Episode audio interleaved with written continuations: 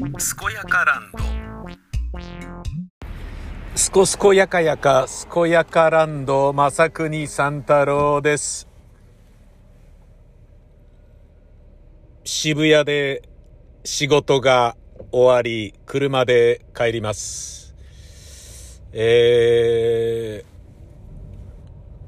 ー、いろいろ面白いなぁと思うことが、まああった仕事だったんですけど、えー具体的に何かと申しますと、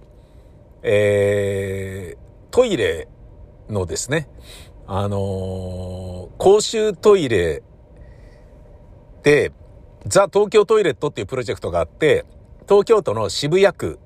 にある日本財団と、えーまあ、いくつかの会社がコラボして、で、まあ、あとは渋谷区ですよね、自治体。まあ、渋谷区といえば、あの、ハロウィーンとかでね、あのーもう汚しまくりやがってっていう若者がね、悪い意味で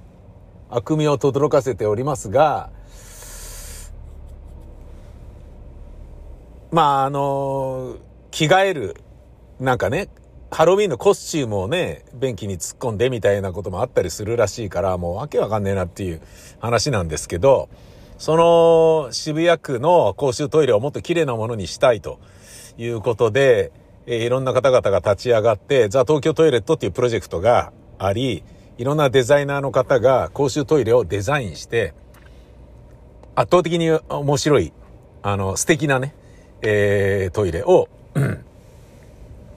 作っていってる最中なんですよね、今ね。でも結構十何個できたみたいで、で、それを、えーバスツアーと称して、えー回るっ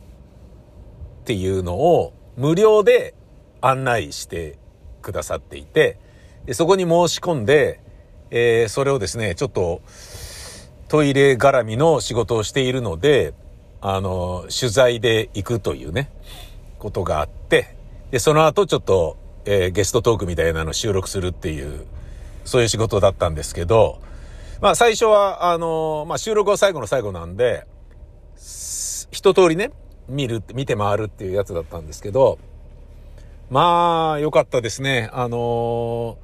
こんなね、公衆便所があるのかっていうような、活かした公衆便所で、で、これ近々、まさくに三太郎健やかチャンネルで、あの、公開になると思うんで、えー、思うんでっていうかそうするつもりなので、あの、ビデオも回しましたので、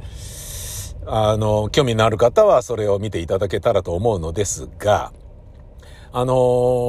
ーまあ、同時にね、えっ、と、渋谷区をバスで回るんですよ、それバスツアーで。で、バスの中からね、車中からただ見るだけっていうのもあるんだけど、いくつかのトイレは止まって、中入って、まあ、用足ししたりね、することができると。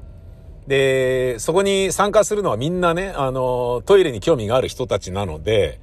すごい面白いんですよね。あの、若い女性とかね、もう、あの、男便所普通に入って写真バシバシ撮ってたりとかなんかして、で、ザ・東京トイレットっていうものが、熊健吾さんであったりとか、小林純子先生であったりとか、いろんな方々が、安藤忠夫とかね、いろんな方々が、あの、思いっきりね、個性と、利便性と、えーそういったものを大炸裂させながら作った公衆便所なんですよ。だから、もう映える映える。みんな、この公衆トイレは映えるぞっていう、これを映えないと言ったら何が映えるんだろうっていうような、多分世界一、ね、あの、インスタ映えするトイレなんじゃないですか？とりわけね、圧巻は、あの、スケルトンのトイレ。で、ガラス張りなんですよ。完全ガラス張りなんですよ。ラブホテルの、なんだ、バスルームみたいな感じでガラス張りなんですよね。なんだけど、中に入って、カシャって鍵かけると、その、電気が通ることによって、そのスケルトンな、えー、周りのね、ガラスが全部バシって色が入って見えなくなるんですよ。それがすごい。で、ガシャってまた戻すと、鍵開けるとまたスケルトンになるんですよ。すごいな、これっていう。あの、知らない人が見たらあんなスケルトンなトイレでうんこなんかできるわけねえじゃねえかっていうやつなんだけど、中入ってガシャってあれ閉めると、あの、ちゃんと見えなくなるんだよね。で、その色がね、美しいんですよ。よくできてんなって。まあ話によるとね、えー、まあその話題性とかそういうのももちろんあるだろうけれど、スケルトンにすることによって、あの、犯罪抑止もちゃんと考えてるっていうね。だなんか変なね、あの、不審物が中にあったとしたら、それをね、見て、あの、警察に届け出ることができるとか、ね、あの、ホームレスが寝てたらね、それを指摘することができるとか、えそういうことなんでしょうね。で、長く使ってるようだったら、ずっとね、それ、スケルトンじゃなくなってるわけだから、おあれ誰か寝てんじゃねえかみたいなことがバレるっていうまあ非常に、なんですかね、デザインの面白さと、えー、実利も取ってる、非常に面白い公衆トイレなんですよね。うん。とかね。あと、熊健吾さんのやつなんかはね、木材の、あの、なんだろうな、いろんな板を使って、ブワーっと、オブジェのように、舞台美術のようにね、作られてる公衆トイレ。あ、これはすげえな。迷路みたいになってて、これはすげえなっていう、そういうものだったね。うん。で、その中で、えー、渋谷区渋谷区だから恵比寿も含むんですよね。恵比寿の、えー、イーストギャラリーっていう、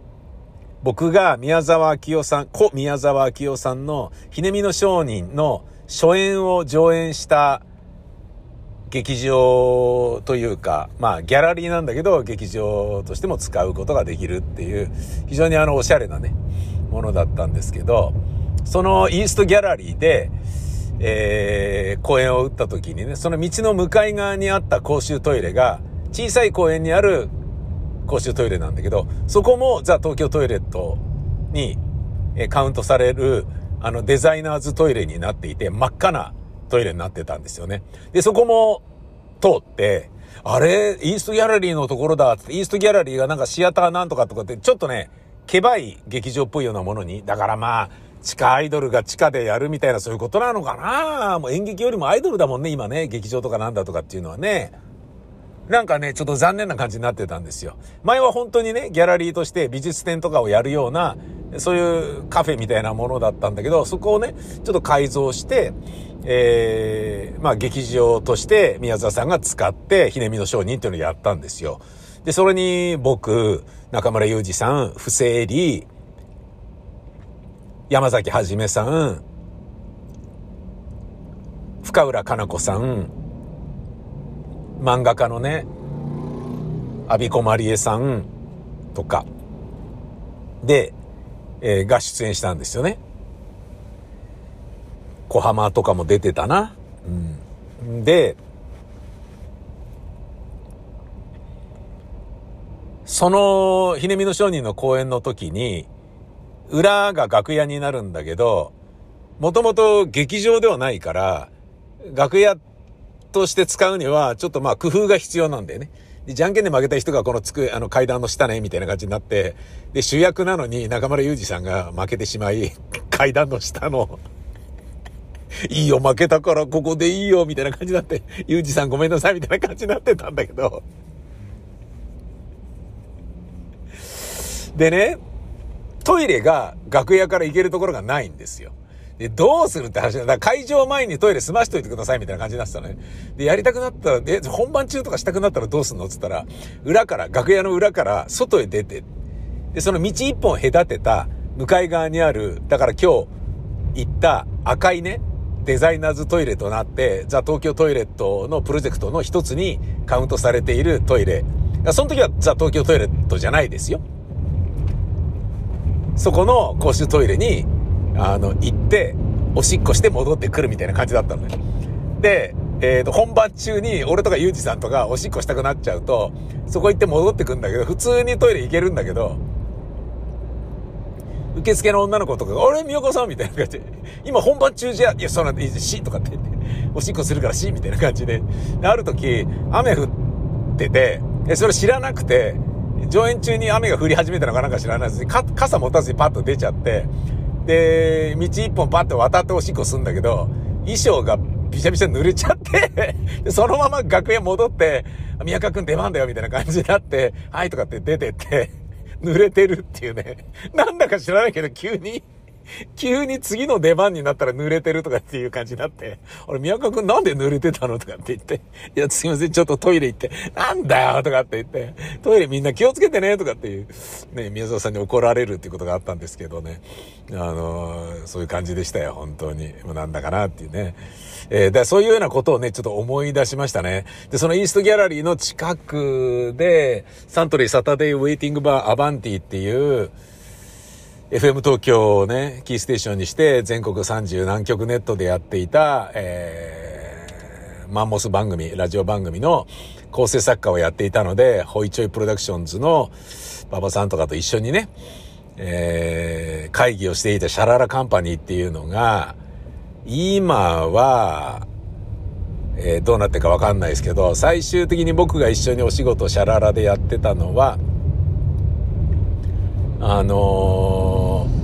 九品仏か。自由が丘の方の九品仏に引っ越したんだけど、その前に、えー、ガーデンプレイスの近くの恵比寿にあったんですけど、で、その前、さらに前に、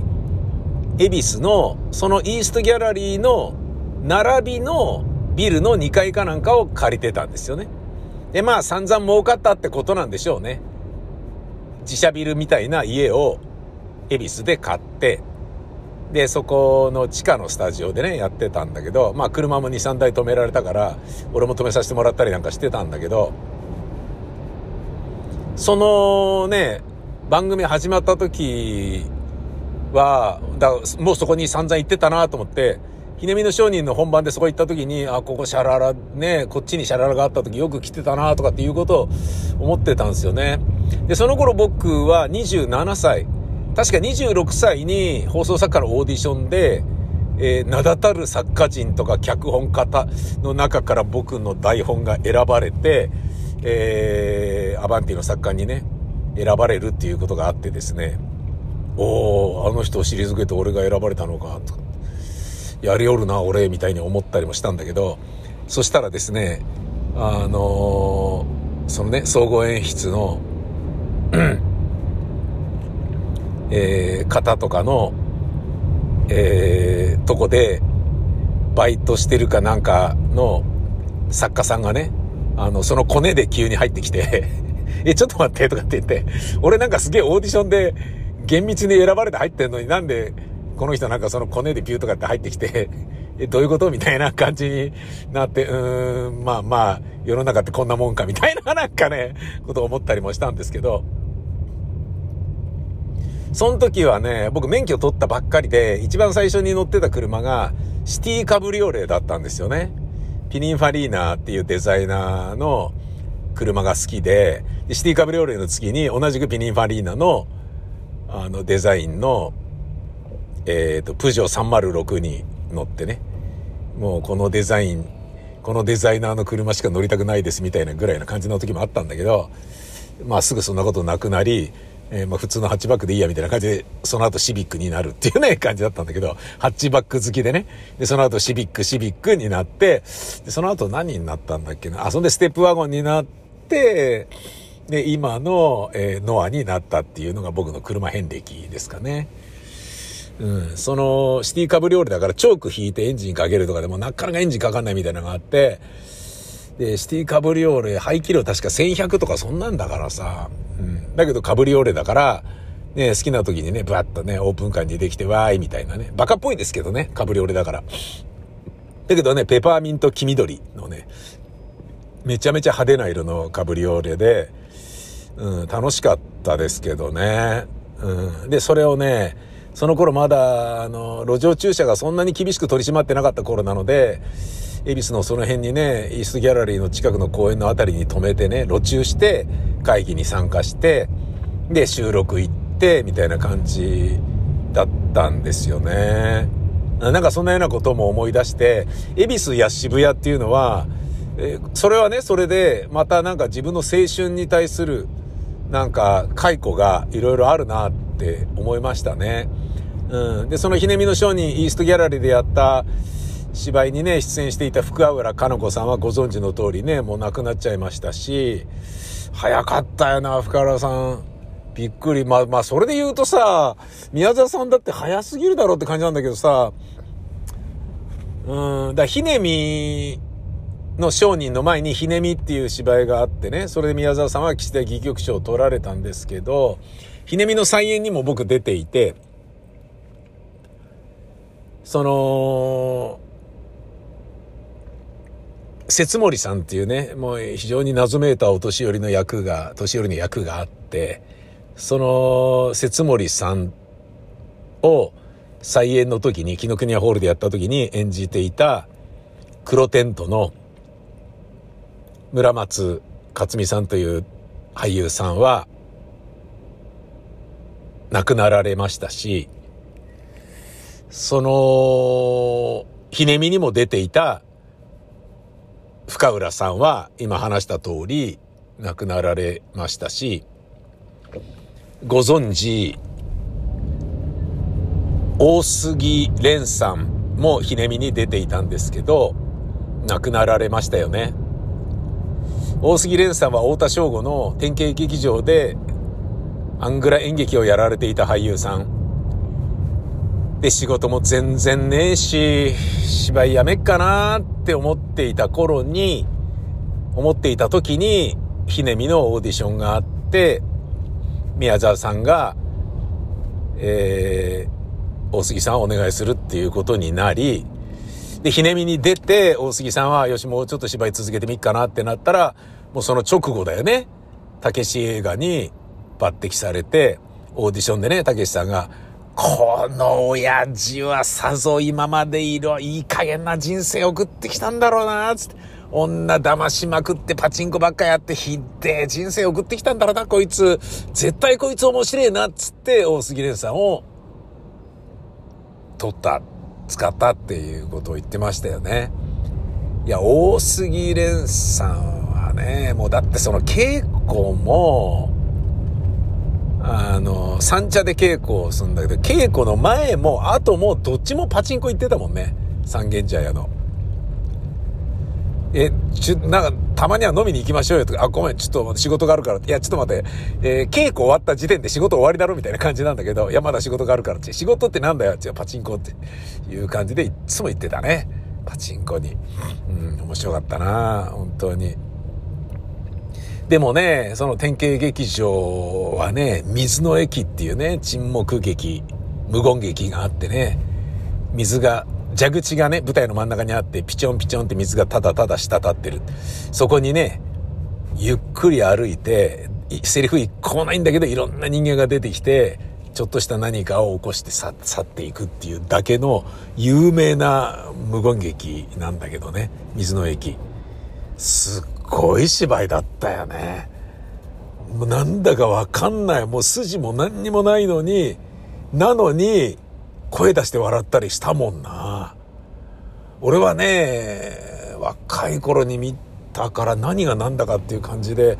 圧倒されただけだったけど、で、そこで大杉さんが出てたっていう意識は、もうあの、大杉さんと共演した時はもうなかったけど、そのね、大杉さんも亡くなったでしょ？で、今回、宮沢さんだから、なんかね、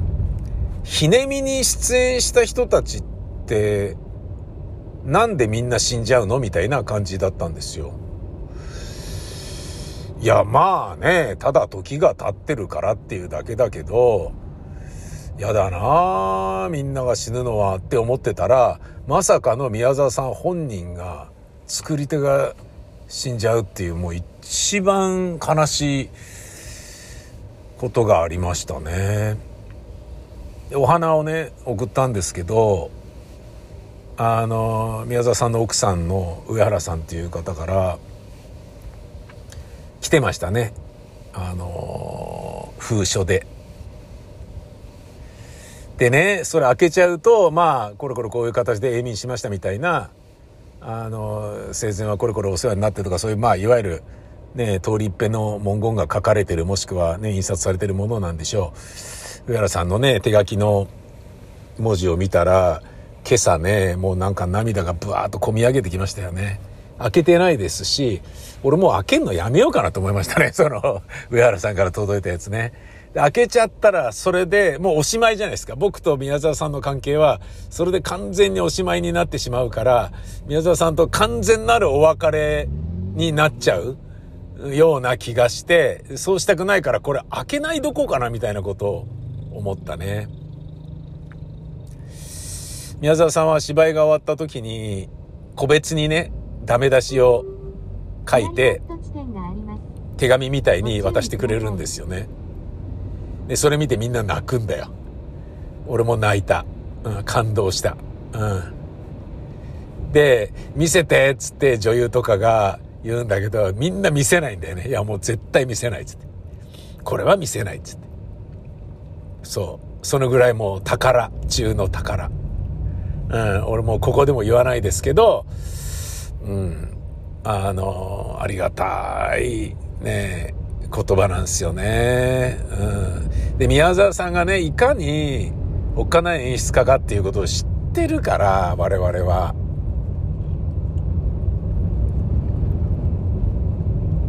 余計ね、最後の最後に、ちょっとね、あのー、なんかね、はっきりとね、思っていることを伝えられるっとか、そういうことだけでもたまんないっすよね。えー、号泣、感涙ですよ。涙腺崩壊ですよ。うん。いや、もちろん、芝居にね、誘っていただいて、使っていただいてるっていう時点で、ある程度評価されているっていうことはあるとは思いますよ、もちろん。だって芝居って、1日2日一緒にいるだけじゃないからさ、ずっと一緒にいるからさ、稽古中も本番中も。かなり認めてる人間じゃないとやっぱ、使えないっすよね。僕もそうですけど、演出するときにね、気に食わないやつとか嫌いなやつってやっぱ舞台並べられないですもんね。出したくないですよね、自分の作品に。申し訳ないけど、どんないい役者でも。だからタレントとかはね、あんまり僕は使いたくないっていうのがあって、本気度が違うからさ。うん、まあラジオでも芝居でもそうですけど、命がけでやってる素人の方が、ね、片手間にやってるプロフェッショナルより僕は大好きなんですよね。うん。そういうことで言えばね、使ってもらってるっていう、キャスティングされてるっていう段階である程度最低限以上の評価はされてるということはわかるけど、だけどそれを具体的にね、その、なんかね、文字として伝えていただいたり、その、思ってることをね、言ってもらったり、実は宮沢さんはこう思っていたみたいなことを紙に書いてもらったりすると、もうたまんないっすよね。うん。で、もうなんか、下手におしゃべりをして、こいつバカだなみたいに思われたくないから、もうなんか打ち上げとかでも緊張して隣に座ってても全然喋れない感じでしたよね。そのぐらい大好きな人だったんですよね。うん。まあそれはね、自分が演出家をやる時に役者と飲みに行かないっていうようなことと、ほぼ通ずる部分はあると言えると思うんですけどね。あの、打ち上げとかでね、まあ仲良くなるじゃないですか、打ち上げだから。ね、打ち上げだから打ち上げぐらい飲もうよっていうね。もうね、何にもないわけだから、何にもないっていうのは、うーん、なんだろう、打ち上げじゃないね、中打ち上げとかね、初日打ち上げ、まあ初日打ち上げぐらいだったらいいけど、中打ちみたいなの稽古中にね、なんか飲むと、え、なんかこいつバカだなって思っちゃったり、お前そんなこと考えてんの？とか、なんか余計なこと聞いちゃったりね。なんか付き合ってる女とこんなになってて今こうなんだよその話みたいな聞かなきゃよかったみたいなことになるとその役者のこと軽蔑しちゃう可能性があるじゃないですか。で、軽蔑したくないから、自分がいいなと思ってる役者のままね、初日を迎えてほしいから、できればラグビーまで行ってほしいから、あんまり飲まないようにしてるんですよね。飲むと、あ、こいつただのバカだなみたいに思うことがあるから、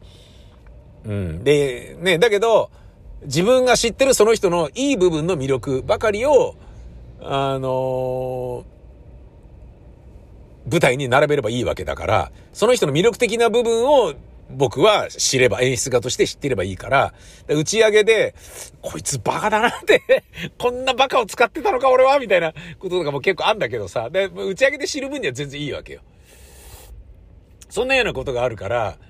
あのー、で、別にそれは何の罪でも何でもないじゃないですか。で、舞台上で光り輝いていればいいだけの話だから。ねあの、日常がね、どうであれ、どうだっていいわけさ。それ、のね、逆のパターンでね、自分が、なんで宮川君ってこんなバカだったのかみたいに 思われたら、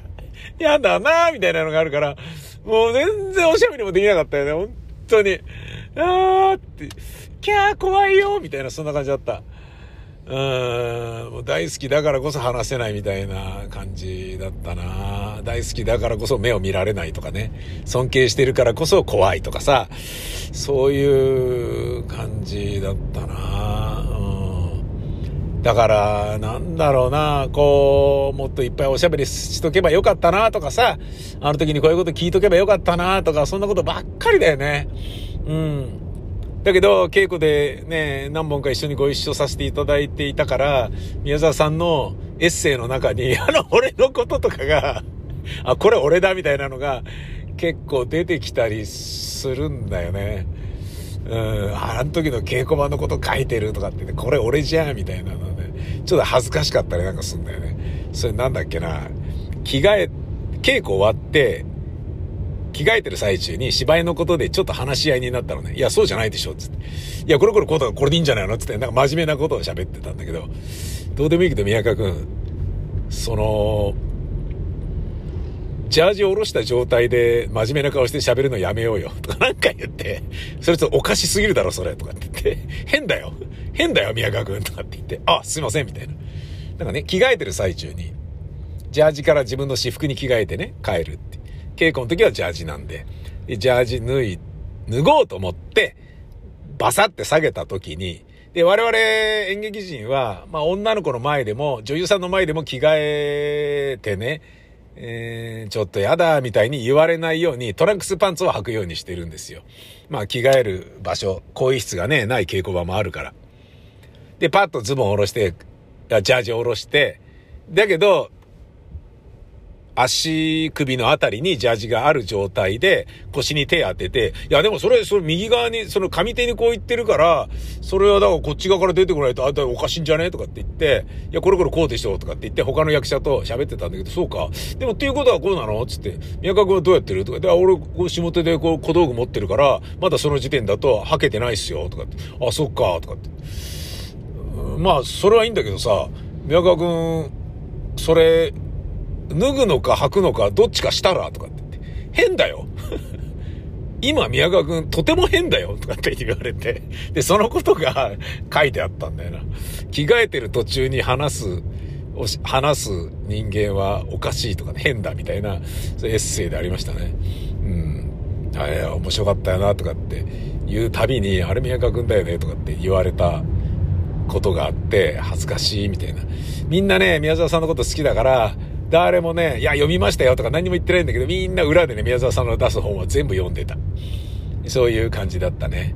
うん。で、宮沢さんが具合悪いっていうのもみんなで、大丈夫なの？宮沢さん大丈夫なの？って裏でみんなが連絡取り合って、なんとからしいよとか、なんとかで、えーとかって、でどどうすりゃいいんだ？みたいな。なんかね、もう、手術早く受けてほしいなとか、ちゃんと養生してほしいなとか、ね、みんな思ってんだけど、それを直接言えなくて怖いから。もうだけどある程度ね、もう、もういくらなんでも一回ぐらい言わせてみたいな感じで言うんだよね、みんな。だけどね、なかなか届かなかったんだよな。まあそれはね、上原さん、奥様がね、一番無念だろうけれど、だけどね、宮沢さんのことをね、一番理解しているでしょうから、ね、いやいやね、生きながらえるよりはこれでいいぜっていう、そういうことなんだと思うんですけどね。その、そういう承服の仕方っていうのは奥様もされてるんでしょうけれど、うん。まあ、とはいえね、えー、悲しかったですよね。まだね、何の整理もついてないですけど、ついてない時に急に今日ね、イーストギャラリーって文字がバーンって目に入って、うわ、ここっつって、ああ、ここ、ひねみの商人やったとこだつって、ね TBS ラジオでレギュラー持って深夜番組始めて、こいつ面白いぞってね、局内で評価されて、でね、その後にね、社長会長となる人が、ね、お歴々のね、プロデューサーとか編成部長とかを連れて、見に来てくださったのも、そのイーストギャラリーだったなとかね、まあ、赤坂からだからね、その遠くもないしとかいうのもあったのかもしれないし、うわー、大人が見に来てくださった、みたいな、そういうことがね、嬉しくて、なんか、で、芝居そのものもね、圧倒的に評価もされて面白かったし、宮沢さんすげえなって、どこまでこの人は変わり続けるんだろうっていうね、声がでかく、明瞭な滑舌で、抑揚をつけて、いわゆるセリフマシーンと言われていた僕を、腹式呼吸じゃない発声をわざわざやらすとか、パントマイムのね、第一人者である中村祐二さんに、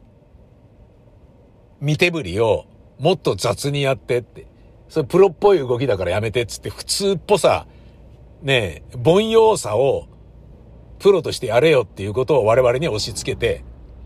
ある程度声が出てるともう体操禁止ねっつって。柔軟体操とかやんないでくれるっつって。プロっぽい声出しちゃうから、売り物の声になるから、つって、やめてっつって。で、夢の遊民者にいた上田さんとかは、我慢できないごめんっつって、こっそり鈴なりの裏で体操やってたもんね。俺がそれ見つけて、あ、上田さん体操してるっつって、ごめん宮川くんっつって、宮沢さんには言わないでつって。これは切れないんだっつって、遊民者だから、運動、運動っていうかね、あの、演劇はスポーツだっていう劇団ですから、ね、肉練して発声やってからじゃないとセリフは言えないんだよね。いい、もうなんか、そういうパッケージになってる人当たり前の話なんだけどさ、それがね、ダメだっつって。なんかね、なんだろうな、トイレでタバコ吸ってる高校生を見つけた、なんかね、風紀委員のような気分だったよ。その上田さんが体操してるのを見た時。で、それ見つかった時の上田さんの顔も、っていう 見られたみたいな感じになってて。だ別に、普通さ、演劇の本番やる前に体操するなんてのは当たり前だし、やんなきゃダメっていうのがね、常なのに、そうじゃなかったから、宮沢さんの芝居の場合は。それがね、面白かったよね。うん、なんかもう声の通りが良すぎるから、もうちょっと、単絡めた声とか出せないのかよ、とか、みたいな感じになってて、えーとかって言って、無理だよとかって言ってね、わざと小さい声で、ね、やるんだけど、なんか、プロっぽいな、みたいな感じになって、それを文句言われるっていうね、面白かったな。だね、それがね、ちょっと青年団とかと違うところだったんでね。青年団はね、そういう、なんだろうな、あの、でっかい芝居を持ち前としている人間をね、使わずに、もう純粋培養で青年団のやり方、静かな演劇のやり方をメソッドとしてね、教育叩き込まれた人たちがやってる感じだけど、宮沢さんの場合は、もうそれぞれの道で大活躍しているプロ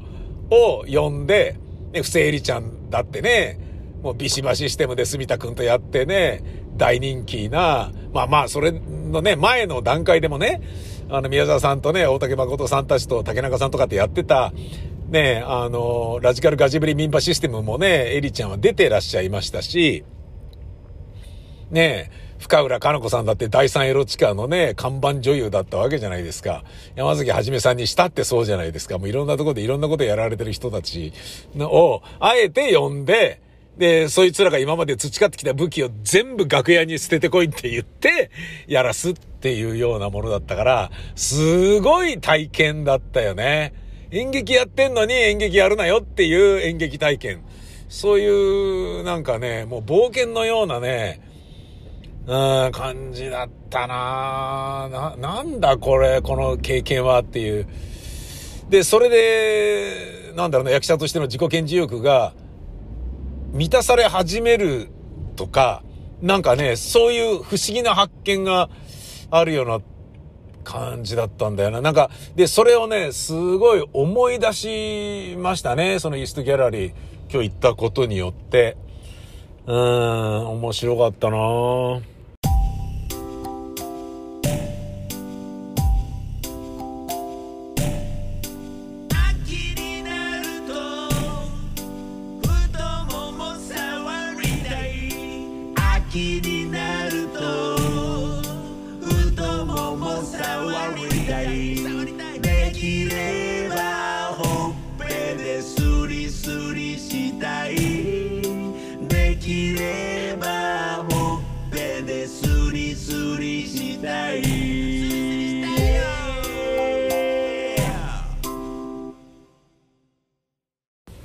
そして、それは恵比寿のお話ですけど、渋谷は渋谷でまた、いろいろなことを思い出しちゃいましたね。渋谷のジャンジャンでね、マシュマロウェーブで、えーやっててね。で、それがジャンジャンの人に強い評価されて、そのままね、フジテレビの冗談画報出て、で、すぐにね、もうテレビのレギュラーが僕は決まってとか、なんかね、そっからトントン拍子でバタバタって言ってね。で、その冗談画報見てたお笑い芸人の人が、ゴールデンのテレビ番組をやるってことになって、あの、コントをね、書く放送作家として呼んでもらえてね、で、コント書きまくってみたいなことがあって、で、その放送作家をね、やってる時に、その同じ作家の仲間の中野さんとね、えーラジオやりてえなっていう話をして、そっから、まあ、僕のラジオパーソナリティとしてラジオ局に出入りするっていうのがあって、とかね、なんか、そんなようなのが始まったのもね、渋谷のジャンジャンだったし、ジャンジャンもうないですけどね。うん。一世尾形がね、ずっとやってたりしたところですよね。中村信夫さんのね、授業、イオネスコの授業をずっとやってたところであり、え六助のトークライブもそこでずっとやってたであり、ね、東京乾電池の公演もそこであって、で、ジャンジャンのね、壁はね、穴が開いてて、で、それはね、江本明が暴れて穴開けたっていうのがね、有名なね、逸話として残っててとかさ、そういうとこだよね。で、隣にね、パルコが、ね、並びにパルコがあって、西武劇場っていう名前で劇場があってやってた時にね、えっ、と、初めてのテント公演じゃない唐十郎の芝居が、あの、そこで行われてね、で、それ見に行ってね、感動して、で、帰りのエレベーターで不破万作と一緒になってドッキドキに緊張したりとかね、いうことがあって。で、そのね、西武劇場がパルコ劇場って名前変わって、で、この間ね、一回休みを経て、新しいこけら落としになった時の、えー、篠介落語にね、まあ5回目ぐらいになるのかな。えー、メルシーひな祭りをやるってなると、うちの劇団を必ず呼んでくださって、宮ちゃん、宮川ちゃんとこの劇団で頼むよ、つって、篠介さんが言ってくださって、で、劇団員がね、その幕間で踊るっていうのをやって、で、それをね、見に行く時にね、劇団員はね、あ、今日宮川さん来るらしいぞ、っつって、で俺の SNS をチェックしてね、で宮川さん今渋谷でなんかパンケーキ食べてるぞ、とか なんか言うのを、くまなくチェックしてたみたいな感じで、で終わったら楽屋に挨拶に行ってね、あの、君らちゃんと迷惑かけないようにとかって言ってね、いうようなことを偉そうに言ってね、えー、なんで、篠介さんに挨拶して、引き続き劇団よろしくお願いしますって、えー、みたいなのとかも渋谷だったなとかね。あとあの、石川義弘のオールナイトニッポンやってた時に石川さんのライブがね、渋谷公会堂であって、今や渋谷、渋谷公会堂っていう名前じゃないけどね。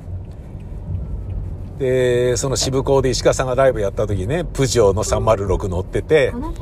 それをこすったおばちゃんが、なんかね、すいませんすいませんとかって言って、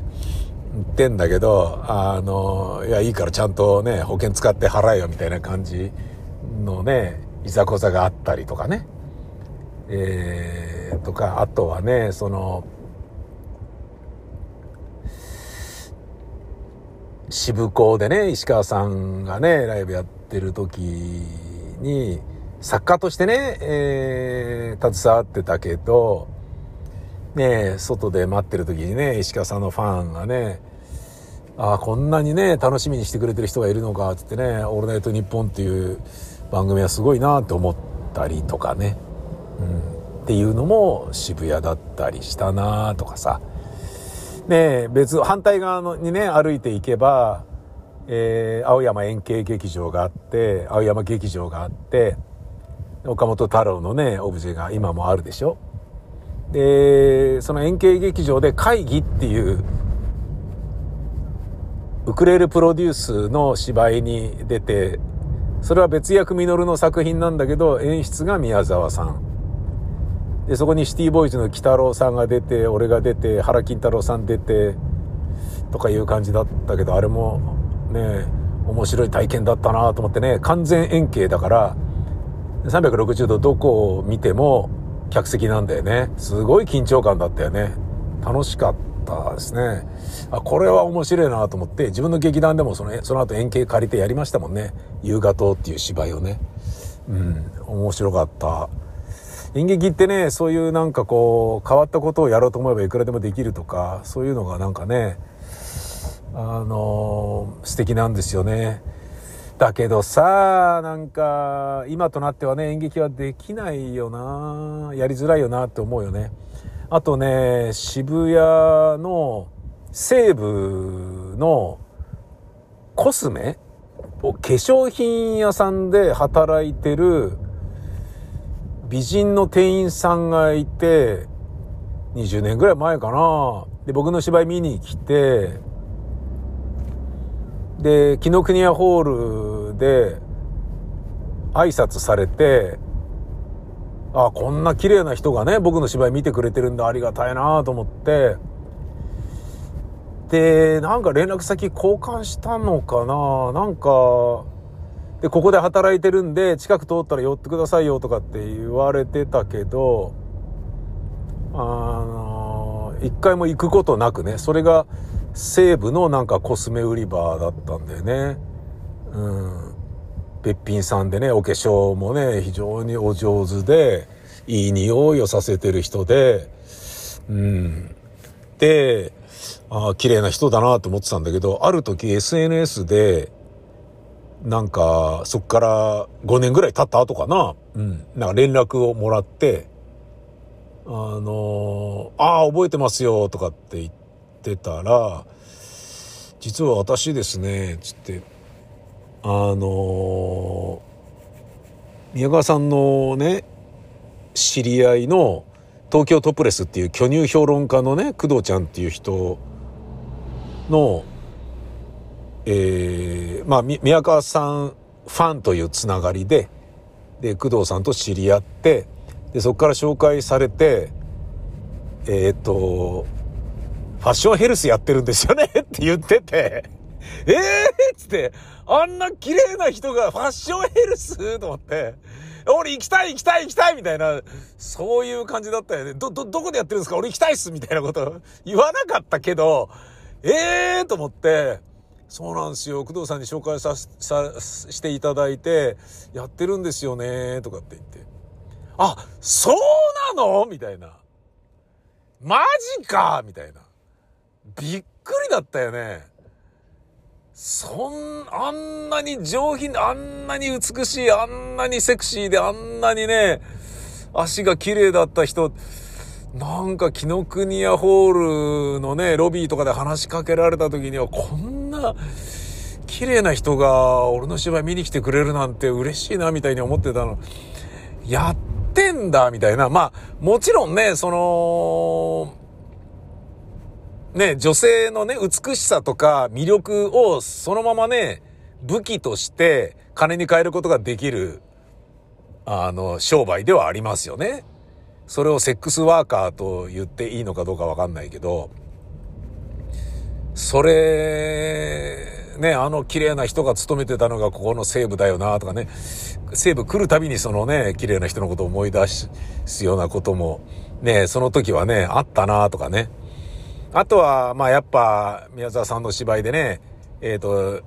シードホールで宮沢さんがひねみの初演をやったでしょ？で、シードホールといえば僕が勝手に篠介コレクションっていうね、篠介さんの、えー、落語と一人コントっていうのをね、えー、間休憩挟みながらやって、その一人コントを俺が書いて演出してみたいなことやってたんでね、篠介さんに稽古をつけるっていうことやってたんですよね。うん。なんかね、篠介さん人の演出受けるっていうのはやっぱ楽しかったみたいで、いや、それがね、志の輔さんすごいとこですよね。まだ30そこそこの俺に、宮川ちゃん稽古つけてくれるかいとかっていうのがもうすごいなと思って、で、志の輔さんはね、セリフを覚えるのを筆で、半紙にセリフを全部書くんですよね。俺のセリフを全部半紙で書いてて、えー、何これ？篠介さんとかって、いや、俺これもらっていいですか？って言うダメだよ。書いて俺覚えて、書いて覚えてんだから俺は。とかって言って、えー、欲しいこれ？とかって、いや、そういうことじゃないんだよ。とか言って、そういうことで書いてんじゃねえんだよ。何言ってんだよ。みたいな。何言ってんだよ、お前さんは。みたいなこと言われて、もうまあ、そりゃそうだ、みたいな感じだったんだけどさ。うん。面白かった。若い頃のね、えー、いろんなことをね、渋谷っていう場所から連想して思い出したなと思ってね。うん。あのー、深センのあたりとかね、あと、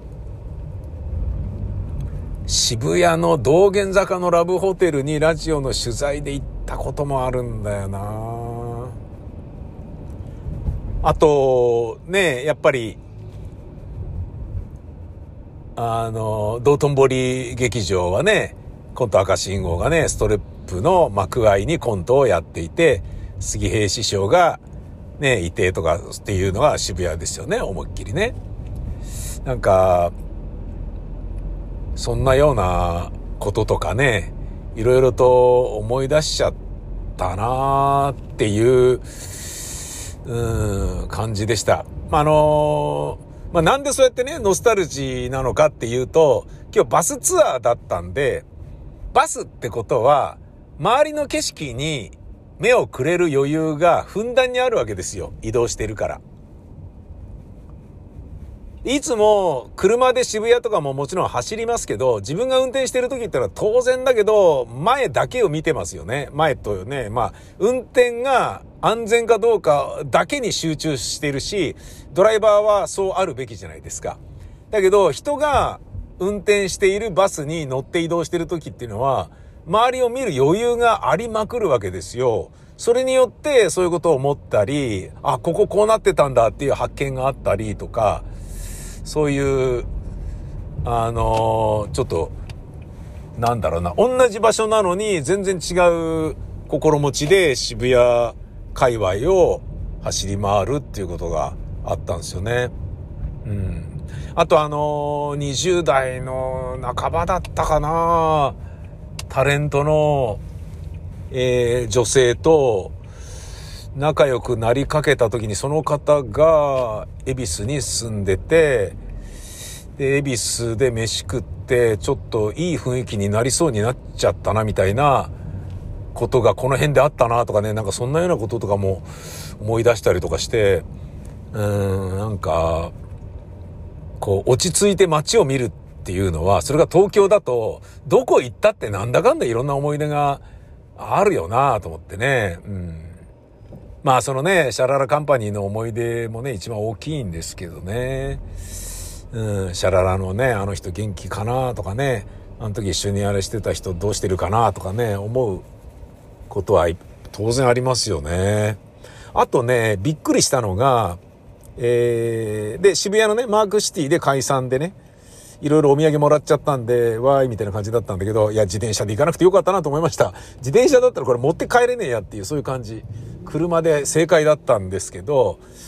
その駅を通過してね、マークシティから駅に出て、駅から八甲前通って、西部の方からジャンジャンのパルコの前通って、で、NHK のところの、あの、駐車場までね、歩いたんですけど、八甲前通った時に、ハチ公前で記念撮影してますね。あの、観光客が。で、ハチ公、ハチ公の銅像と一緒に並んで写真を撮るのを、ハチ公前に並んでますよ。いろんな国の人たちが。なんだこれって感じだった。順番で、スマホ用意して並んでた。ハチ公前で記念撮影するんだと思って、なんか、ああ、これが渋谷かっていうね。あの、東京に住んでると、混んでて行きたくない場所ナンバーワンじゃないですか、ハチ公前とかって。ね渋谷、そもそも渋谷自体があんま行きたくねえじゃんか。ねえ、そうじゃないんだなと思ってね、面白いなってちょっと思いました。さて、今日は、えー、その東京、ザ・東京トイレットのね、えー、録画した部分をパソコンで吸い込んでとか、そんなことをやろっかな。えー、今、石神井公園前まで戻ってまいりました。えー、今日は子供二人の晩ご飯を今から俺作れるのかなうん、な、な、まあ、鶏肉、鶏もも買ってなんか、ねスパイスで煮込むちょっとね、料理を作ってみようと思ってんだけどね。えー、うまくできたらいいな。